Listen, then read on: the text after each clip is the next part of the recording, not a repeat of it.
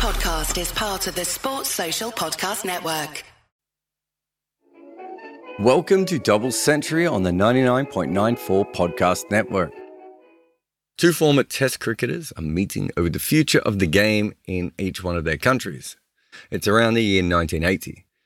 Things are getting a little bit desperate for both of them. One of them is Doug Insole, who played seven times for England and is now the chair of the TCCB, which, if you don't know, is the original name for the ECB. The other is Dr. Aaron Bacher. In his childhood, he used to be part of a local group of boys that would play cricket and football after school. Bacher was their captain. His friend Arnold's father, a man called Mr. Perkins, called the gang Ali Baba and the Forty Thieves. That was how Aaron Bacher became known as Ali. In fact, outside of me just now, no one has really called him Aaron Bacher for a long time. Dr. Ali Bacher had been the last South African captain. You could also, I suppose, in 1980s have called him their current test captain because they'd not played any test cricket since their last match, and that had been over a decade ago. He wanted South Africa to play again, but no one wanted to play against them. They had been shunned by most sporting bodies around the world since 1970, certainly with cricket after the Basil D'Oliveira affair. And it wasn't just cricket, of course. The Indian team had declined to travel to South Africa to play the 1974 Davis Cup final. They chose a walkover instead. The New Zealand rugby team toured South Africa in early 1976, and there were certainly other times that the South Africans played sport as well. It wasn't a complete black banning, but they certainly didn't play as much as they had before. The remaining sporting ties really went away after the Gleneagles Agreement of 1977. India, Pakistan, and the West Indies weren't going to relent when it came to cricket. And that was because South Africa didn't play them before, of course. So there was no love lost between them. And cricket was falling apart in South Africa. The stars were still there, as fantastic as ever, but participation levels were going down. At this point, Dr. Bacher was a senior administrator of the South African Cricket Union. He understood that unless international stars came to South Africa, the public won't be as interested, and he thought that in a generation or two, cricket may die. So he requests Insole for England support. And Insole tells him bluntly until apartheid goes, you can forget about getting back into world cricket. England cannot support you. If we did, it would be the end of English cricket. The black nations would not play us again. The problem for Bacher was that apartheid was not going away, and he knew that. And so he realized at this point that no board would ever send a side to South Africa. In fact, the closest that South Africa got to getting back into mainstream cricket was in the second Women's World Cup tournament was actually planned to be there. But even that did not happen.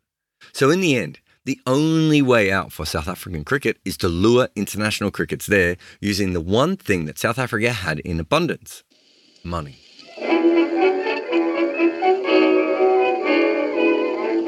This season is about rich people who decided that they would make cricket better. More about them, or sometimes both. Maybe they wanted to profit from it or just insert themselves into an 11 they had no right to be in. But they had the money, and cricket was purchased by them for their own wants and needs. Welcome to the people who bought cricket. This episode is about Dr. Ali Bacher, a test captain who brought international cricket to South Africa when no one wanted to do it. He did it by luring them in with more money than they would have made for playing cricket for any of their countries. This era of South Africa was certainly an abnormal society created by legalized apartheid, especially since the National Party assumed complete power in 1948. This impacted cricket. South Africa was only playing the white nations, England, Australia, and New Zealand. When foreign teams toured, the non whites were restricted to a small section of the gallery. This was called the cage. From there, they often toured the touring team and not the actual South Africans. White and non white cricketers were not allowed to play cricket against each other.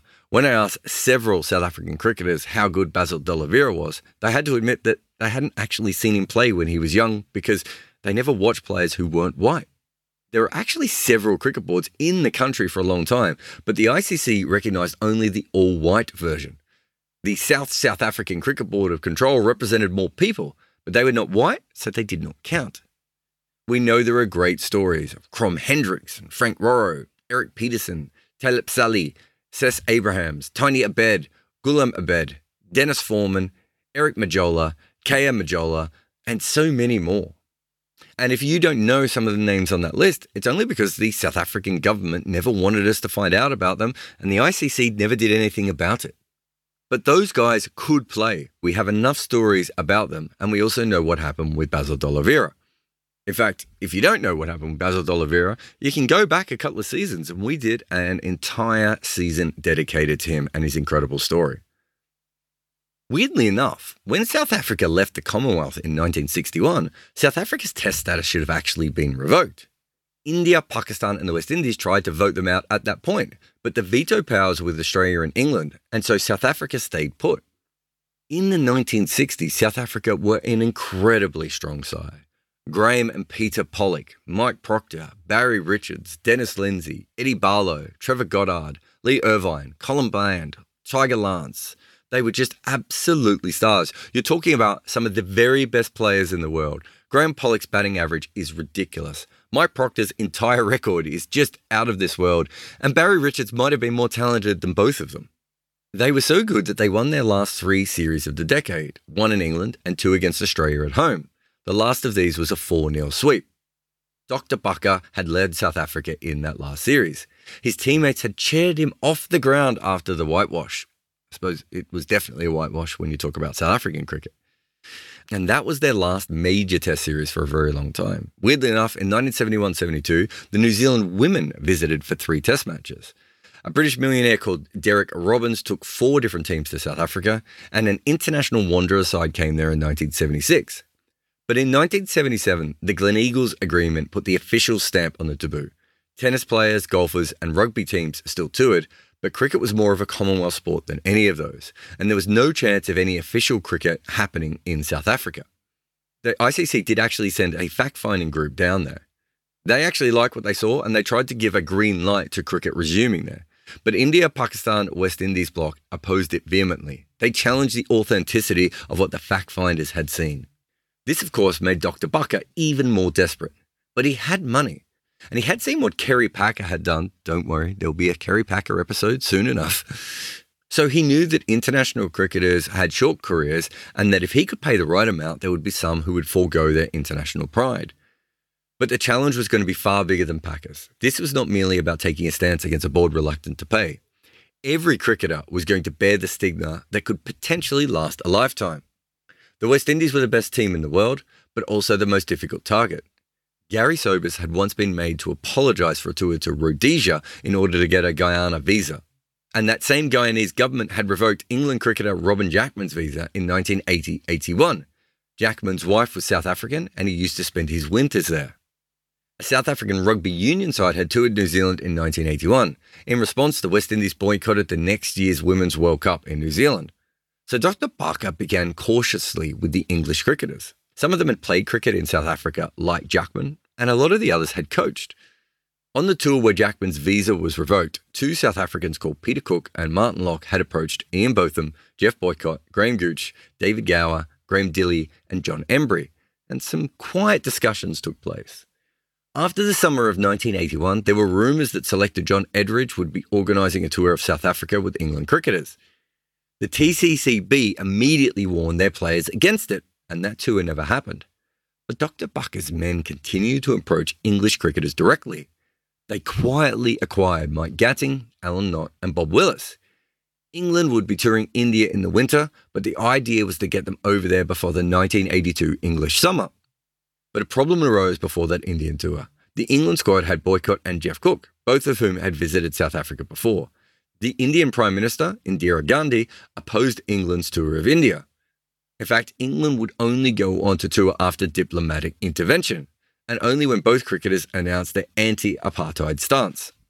While all this happened, Dr. Bacher's plan seemed to backfire when Botham and Gower both pulled out, and Boycott returned home after the fourth test in India. The others were in, but there was no major star. England toured Sri Lanka next. Some deals were struck there. Graham Gooch came on board, not Boycott Derek Underwood, Mike Hendrick, Chris Old, John Emburey, they eventually got themselves up to 12 cricketers. Yet, outside the cricketers themselves, virtually no one knew what was going on. No contract had been signed. The cricketers were supposed to meet Cook and Locke at Heathrow on their way back on February 24th, 1982. But the TCCB officials had to come and meet the cricketers. So Cook and Locke had to hide behind pillars. They visited the cricketers individually and then got the contract signed. By March the 2nd, 12 English cricketers had arrived in South Africa, and they were being paid amounts between 40,000 and 60,000 pounds per player. Of course, at this point, the news broke back in England. The impact was much more than was anticipated. The cricketers came in for severe criticism. The matter was even raised in Parliament. The South Africans were unperturbed by all this. They quietly signed Geoff Humpage, Bob Woolmer, and Arnie Sidebottom. Dr. Bacher's dream bore fruit at last, but the English side was officially called the South African Breweries England 11. But in South Africa, they were promoted as an England side. To hype up the series, the South Africans were given bona fide test caps, and the matches were called tests, even if they weren't officially. The England team was weak, so the series was one sided, and once the cricketers returned home, they were slapped with a three year ban. However, for Dr. Bacher, he now had a template, so he set out to invite more teams. The next target was Sri Lanka, the newest test playing nation. They were expected to be even less competitive than England, but it wouldn't just be about the cricket. It was also a little bit political because the Sri Lankans were not white. Getting them over would enhance South Africa's image.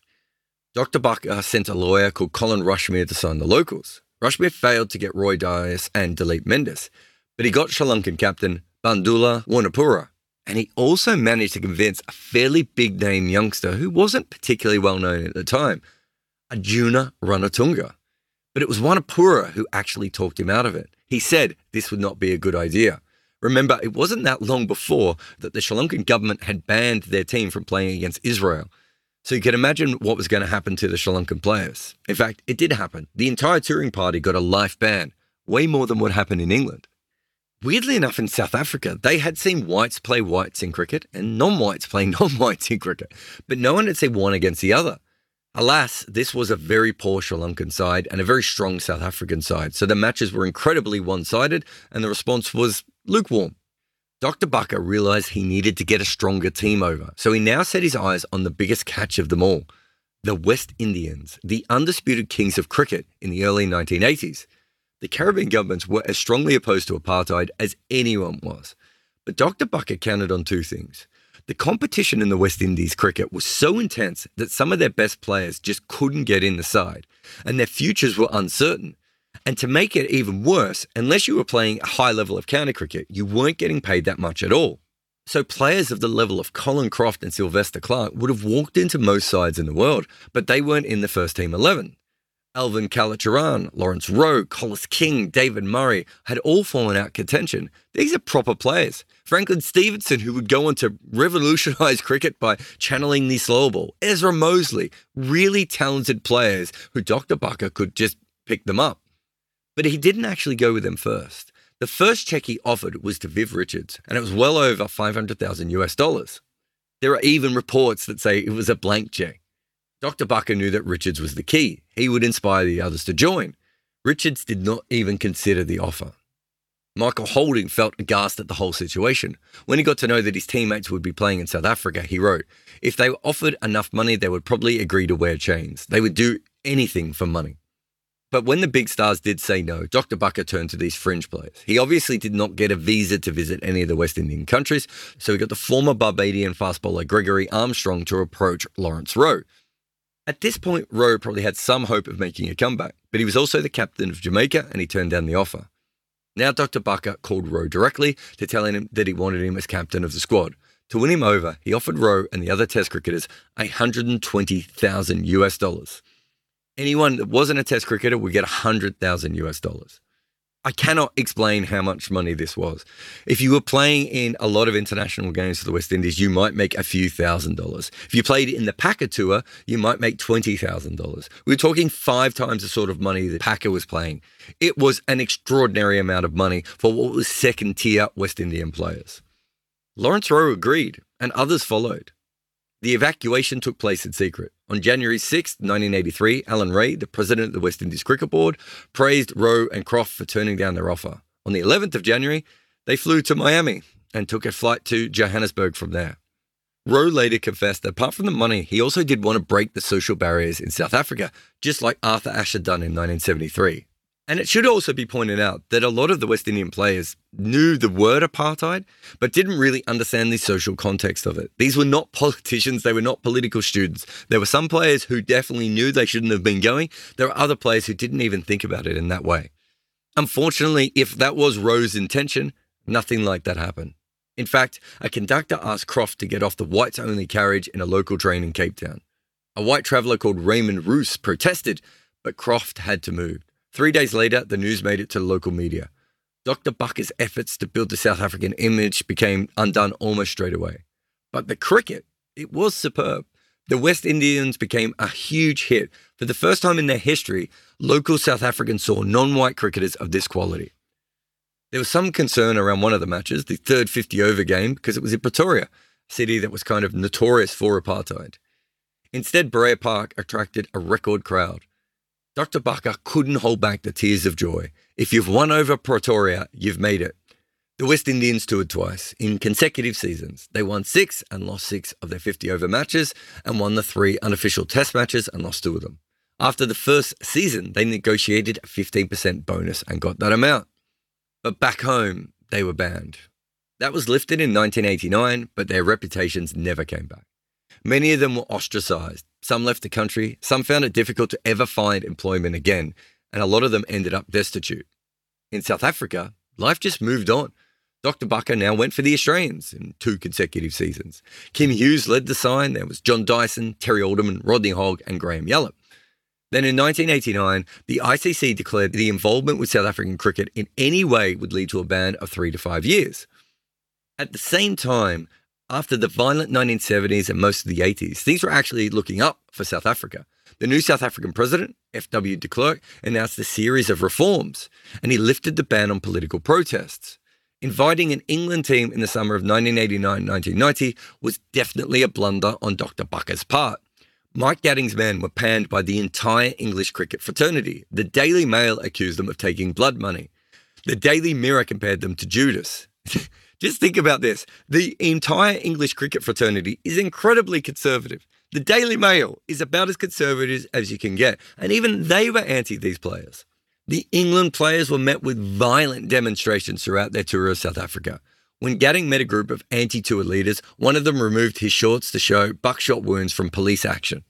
The incidents worried Gatting, but he insisted on continuing to play. So the protesters hit Gatting where it hurt him the most. They refused to cook for him. Weirdly enough, amidst the protest, Nelson Mandela was released from prison the day after the first unofficial test. The second match was actually cancelled after an explosion near Newlands. There was no question of another rebel tour after this, but Dr. Bacher was probably not keen either. The demonstrations had made it amply clear how unhappy the non white population had been about these rebel matches. But Dr. Bacher and South African cricket and South Africa the nation emerged from their cocoon. De Klerk and Mandela's collaboration turned things around swiftly, and in 1991, the International Olympic Committee readmitted South Africa. Dr. Bacher realized that the non white population needed to be incorporated into South African cricket for it to stay popular. He organized coaching clinics and development camps in black townships. With Steve Tshwete, he helped form one unified cricket board of South Africa, and that board got the ICC's full membership. South Africa made their first international tour after exile in India in 1991 92. It was Dr. Bacher who managed the side.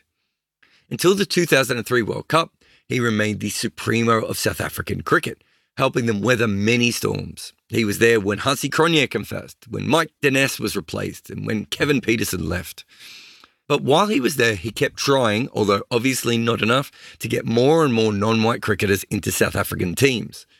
It's kind of an amazing story when you think about it. In paying so many of these players, he ruined a lot of players' lives around the world, especially the non white players from West Indies and Sri Lanka. He had the chance in South Africa to actually try and get more non white players involved. But of course, because of apartheid, probably felt that wasn't best. But it's incredible to think that this person that got so many players banned, suspended, or at the very worst, bad publicity back in their own countries because of them breaking the embargo over apartheid, would go on to actually lead South Africa after that point. And things changed so much for Ali Bacher after this that when he got more and more non white players into the side, the man who once played for and acted on behalf of a racist cricket board and was actually helping in propaganda for a racist country would later be accused of racism himself by white cricket people for actually pushing non white players into the side. Dr. Ali Bacher is a confusing figure in cricket. But of one thing, there is absolutely no doubt. He used a lot of money to buy a lot of cricketers in the world. And that is why he's in our series. Double Century is a podcast on the 99.94 network. You can download our app via the show notes or look for us on social media to see all the podcasts and audio we produce. If you prefer your podcast ad free, you can support us on Patreon to get that version. You can find the link in the show notes. Double Century on 99.94 is a podcast narrated, produced, and co written by me, Jarrod Kimber. Abhishek Mukherjee is the main writer, and Nick McCorriston edits, mixes, and co produces the show. Sports Social Podcast Network.